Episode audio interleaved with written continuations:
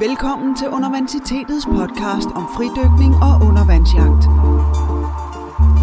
I studiet er fridykker og undervandsjæger Morten Rosenvold Villassen, forfatter til Hold Været, en bog om fridykning, og Johan Nielsen, Danmarksmester og nordisk mester i undervandsjagt og konsulent i fiskeri og akvakultur i firmaet Aquamarine. God fornøjelse. Ja, goddag og velkommen til. Vi er klar med endnu et afsnit af UV Podcast, og øh, det er afsnit nummer 9, og derfor kan du finde øh, afsnittet på uvpodcast.dk-9. I dag skal det handle om havbars, og øh, jeg har som altid øh, Johan Nielsen med mig her i studiet.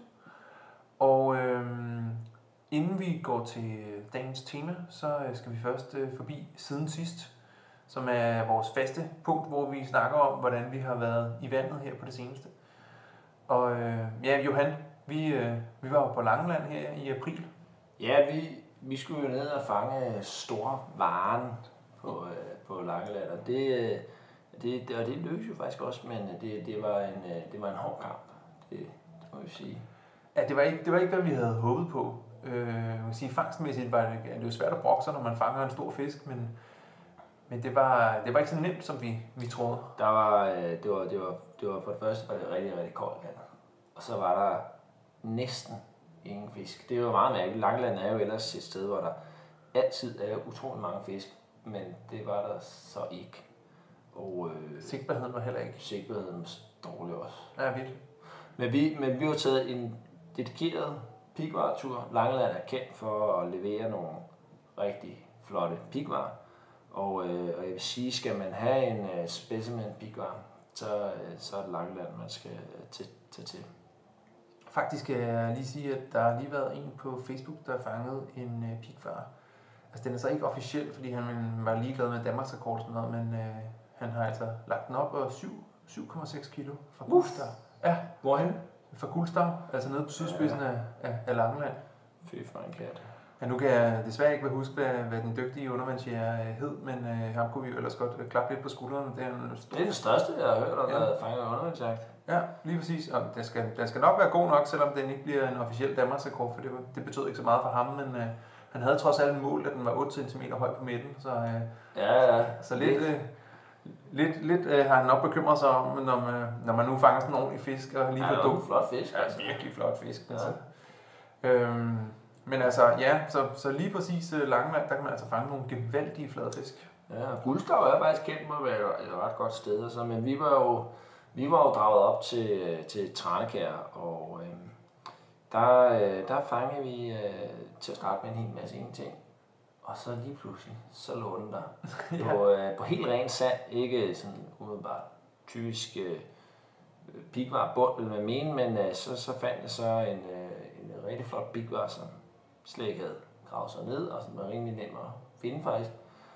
Og øhm, vi havde ikke vægt med. Nej, Men, det var en stor øh, fejl faktisk. Det var, det var, det var helt klart min personlige rekord. Jeg ved ikke, om den, det var måske 3,5 eller 4 kilo. Ja, det er omkring. Det er på Laura og Morgen. Du fangede også nogle i slupper, jo. Ja, jeg var så heldig. øh, Jeg fangede desværre ikke nogen pig før, men, øh, men inde på lidt lavere vand, sådan noget 3,5 meter, faktisk på revet, øh, nogle grus øh, mellem nogle sten og lidt tang og sådan noget, så lå der en ordentlig sletvar. Øh, og øh, den var jo i omkreds vel nærmest lige så stor som, som Johans Pik var, men sletvar er jo lidt tyndere i det typisk, så, så den har ikke varet lige så meget, så måske et, et slag på tasken har været 2,5, måske i nærheden. Ja, 2,5 kilo tør jeg i hvert fald godt stå indenfor. Øh, men som sagt, vi har ikke nogen vægt, så øh, vi kan bare sige, at det var helt sikkert nogle flotte fisk, og de største, som vi helt, hed, hidtil har fanget. Øhm, så, øh, så på den måde så lykkedes vores sats ved Tranekær Fyr jo egentlig meget godt. Mm. Men øh, vi var jo fire undervandsjæger afsted, og vi var de eneste to, der fangede noget. Øh, og det Ja. var, det var, ja, så det var, det var mange timer i vandet, i koldt vand med dårlig sigt, for, for én fisk øh, hver. Det var, det var hård dykning, men sådan er det jo også nogle gange. Og øh, for at kaste lidt øh, lys over emnet, så har øh, Patrick Larsen spurgt omkring øh, det er sådan meget Ja, han har- spørgsmål. Øh, hvordan fanger man Ja. hvilke fisk, og Ja, Han skrev jo, altså, om vi ikke kunne komme lidt ind på, hvordan øh, de forskellige arter, øh, hvordan man fanger dem, og hvilke teknikker man skal bruge til hvilke slags fisk og sådan noget. Øh, og øh, det er jo et godt dagens spørgsmål, men det er også et, et kæmpestort spørgsmål, så vi har valgt at ligesom øh, at, at tage det op her og, og, og snakke om det, men kun med fokus på havbars. Mm. Og så kan vi jo senere lave et afsnit med fokus på torsk eller fladfisk eller hvad det nu kan være, øh, vi tager fat i. Men øh, den, det her afsnit 9, det bliver altså kun med, med havbars. Og øh, Johan, du kan måske fortælle lidt, sådan, hvis vi nu tager sådan den lidt biologi og sådan lidt, ja. lidt grundlæggende omkring, hvad, hvad er havbars for en fisk? Ja, men øh, havbars, det er, øh, man kalder den også øh, havreborg på dansk, det er en, en relativt ny fisk, som man øh, sådan de senere år er den blev, blev mere og mere almindelig, men den er, det er stadigvæk øh, primært på, på vestkysten hen ad efteråret, så kan man godt øh, finde den lidt mere i inderdansk farvand, også Djursland og Nordsjælland øh, er der også blevet taget en, en del bars på, men jeg vil sige, øh, sådan for regelmæssigt at fange havbars, så skal man, øh, så skal man over på vestkysten. Ja. Og det er nok noget med saltholdigheden og, og sådan Ja, og så er det også ligesom, hvor langt den, den, den kommer på trækket. Det er jo en, en, en trækfisk, ligesom multer, og den, øh, den kommer den overvintrer nede ved Nængs kanal, og så, så trækker den så op langs den, øh, den danske kyst på sådan en, en fødevandring. Og det er jo en glupsk rovfisk, spiser sådan krabber og tobis og stort set alt andet, hvad den kan, kan, kan gabe over. Og den trækker faktisk også helt op øh, til Norge. Altså, det... Ja, den sydlige Norge kan man også, øh, kan man også finde nogen, men jeg vil nok tro, at den stadigvæk er meget mere almindelig i Danmark, end den er i Norge. Det er, men den, den findes også i Oslofjorden, når den også blev taget, og den er sikkert også langs den svenske vestkyst, hvis man ellers måtte undervandsjage over. Mm. Men hvis vi skal være lidt mere specifik, så, så vil jeg sige for Typerøn og sydpå og alle høfterne, og, øh, og lige nord for Typerøn, det der hedder Akatange, det, det er jo et rigtig fint sted. Høfte 72. Og ja, og øh, der er en, der hedder Høfte 42, som for øvrigt er forgiftet af Kivinova engang i tidens morgen. Der skal man lige holde lidt afstand. Det tror jeg er en god idé. Og, øh, og Hanstholm også godt, og, og øh, på Moleren der ved havnen. Hirtshals er også godt, og der er også nogle rev der i nærheden af Hirtshals, Tornby rev, og, og der er også nogle offshore rev. Og et sted, jeg selv har tænkt meget, som kunne være rigtig spændende, som jeg godt nok ikke har dykket, det er, det er nogle af de vrager, som ligger langs vestkysten på sådan 10-15 meter vand. Det, det ved jeg i Frankrig, der, der skyder de nogle rigtig flotte store havbars på, på vragene.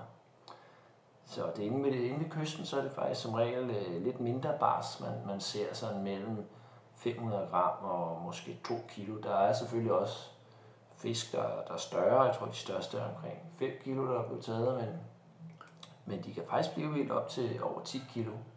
Og der tror jeg personligt, at skal man skyde sådan en i Danmark, så skal man på sådan et 10-15 meter vrag.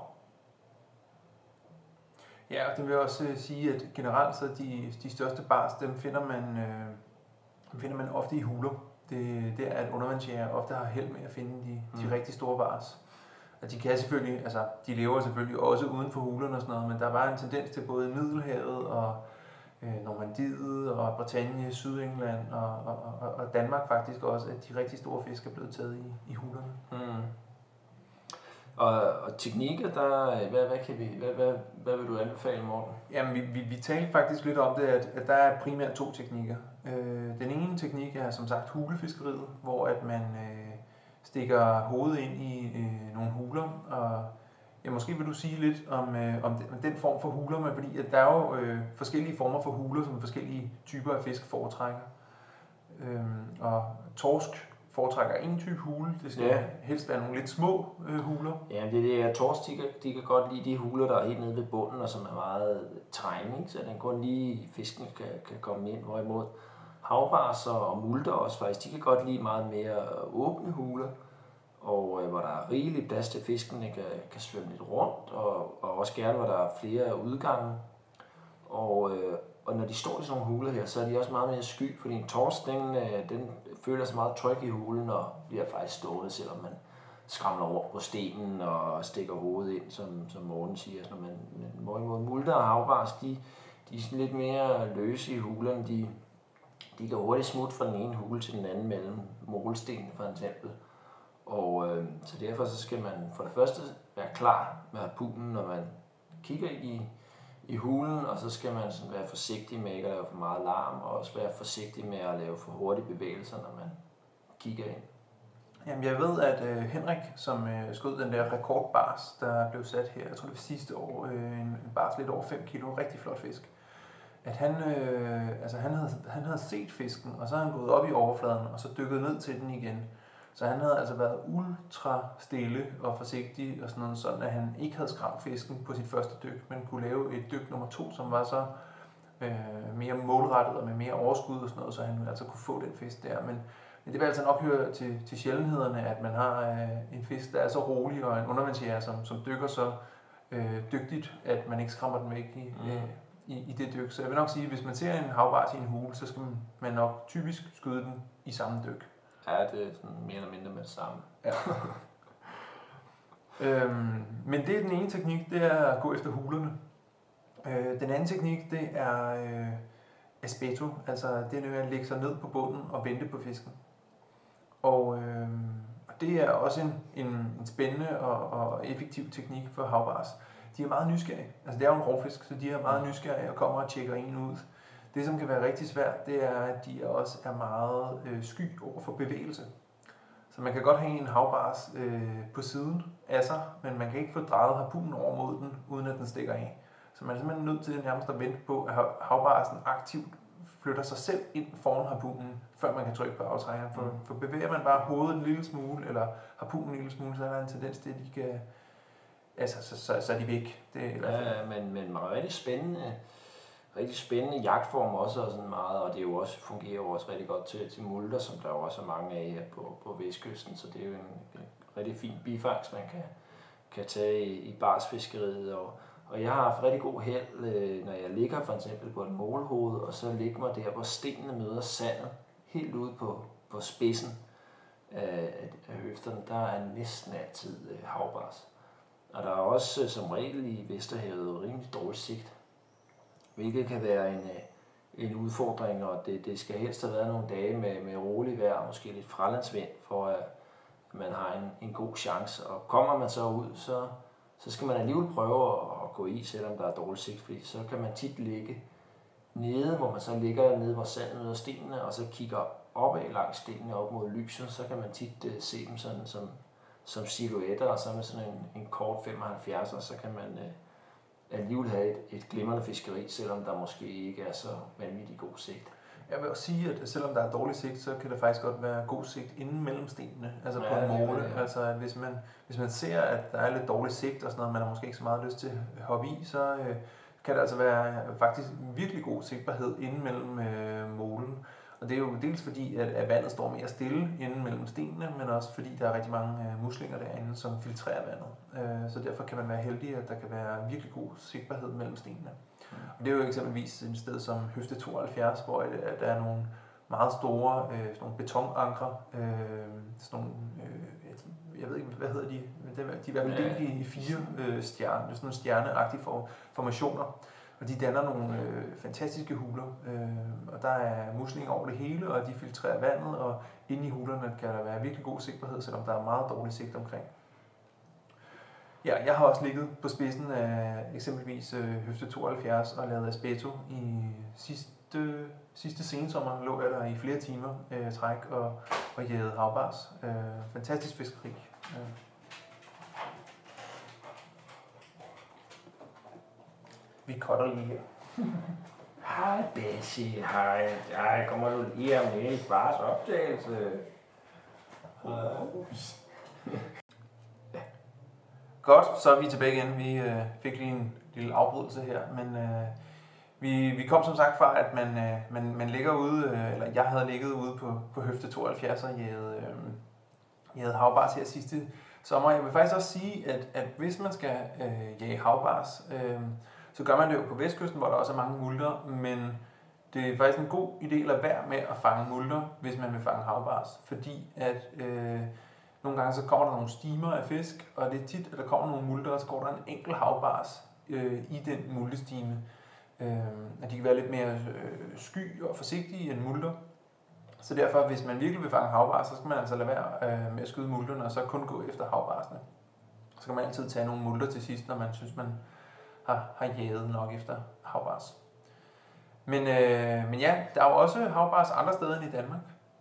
Ja, vi, øh, vi var, øh, Morten og jeg, vi var oppe i Christiansund, oppe i Norge, og, og underviste til Christiansundkoppen. Og så mødte vi Lydvig Herp Det er fra rigtigt. Normandiet, som øh, var rigtig, rigtig sød og vandt øh, koppen øh, for øvrigt øh, utrolig dygtig undervejtager. Og, øh, og han sagde, at I kan bare øh, komme ned og besøge mig, og så kan vi tage ud og undervandsjage. Og det lød rigtig spændende, så det gjorde vi. Så Ja. kørte vi ned i Fiat Buntroen. Det gjorde vi. Ja, vi har, vi har fortalt lidt om den tur, men, øh, men det var jo især havbarsfiskeriet, vi, vi øh, tog hul på der. Og der var faktisk en, endnu en slags teknik øh, efter øh, havbars, øh, som vi ikke har været inde på, nemlig den der espuma-teknik. Ja, det er rigtigt. Vil du forklare den? Ja, men det er, det er simpelthen, at øh, espuma, det betyder skub på, øh, på, på spansk, og det er, at man, man ligger og, og jager i bølgebruset, kan man sige, og, og det ser vildere ud, når man kigger på sådan nogle bølger, end i virkeligheden er, altså selvom der er mange bobler i vandet og sådan noget, så man skal selvfølgelig lige have lidt afstand til, men ellers så kan man faktisk godt ligge sådan rimelig meget i brændingen. Specielt hvis kysten bagefter går sådan stejlt op, fordi så bliver man ikke taget med henover.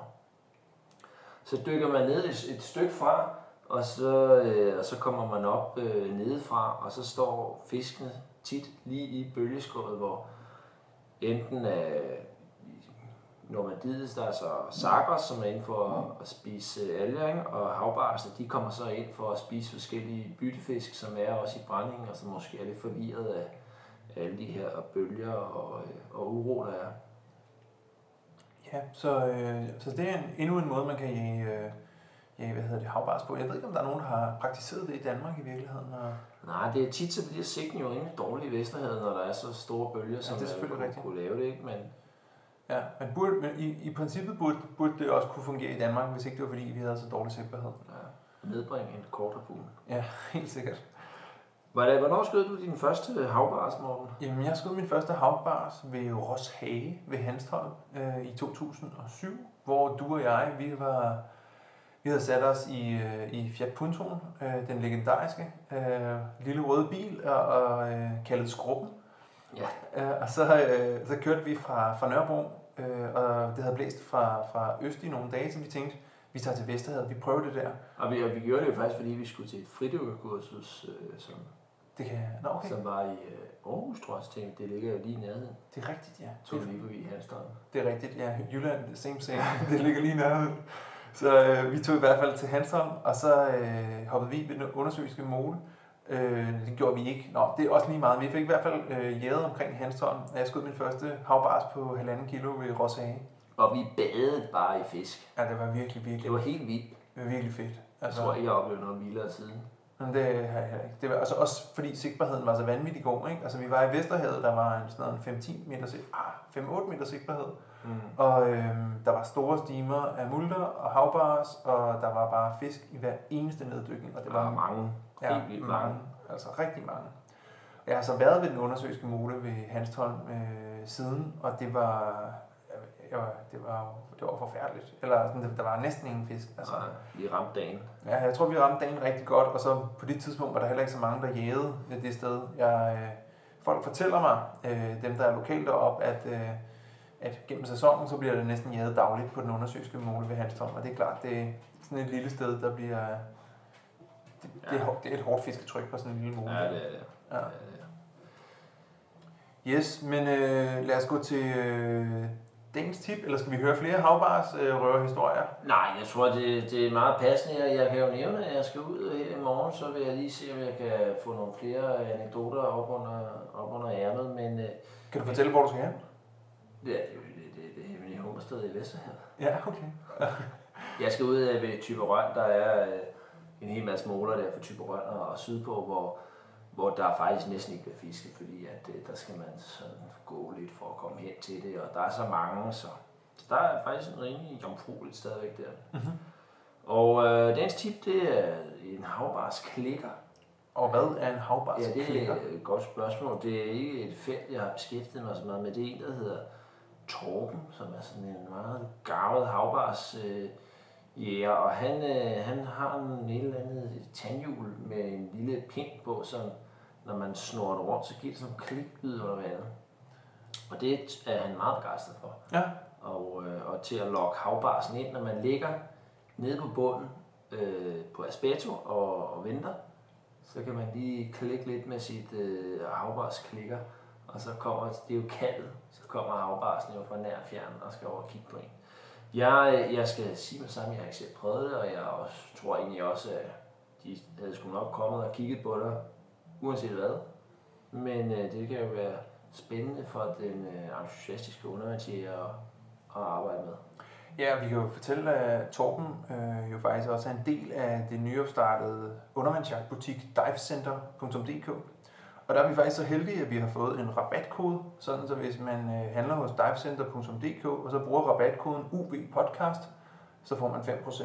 Så, øh, Så er det bare ned at købe havbarsklikker. Så, så hvis de har havbarsklikker eller noget som helst andet, jeg ved, de har, de har alt muligt øh, gear. Øh, og de, og det, hvad skal man sige, det gode er, at, at de begge to er meget entusiastiske undervandsjæger, dem der driver firmaet, så, øh, så de ved helt sikkert, hvad de snakker om. Øh, så divecenter.dk og så rabatkoden UVPodcast, så, øh, så får man 5% på sine havbarsklikker. på sin havbarsklikker. Yes, Det var godt. det. Det var det. Tusind tak for, at I lyttede med. Vi øh, høres ved. Tak fordi du lyttede til Universitetets podcast.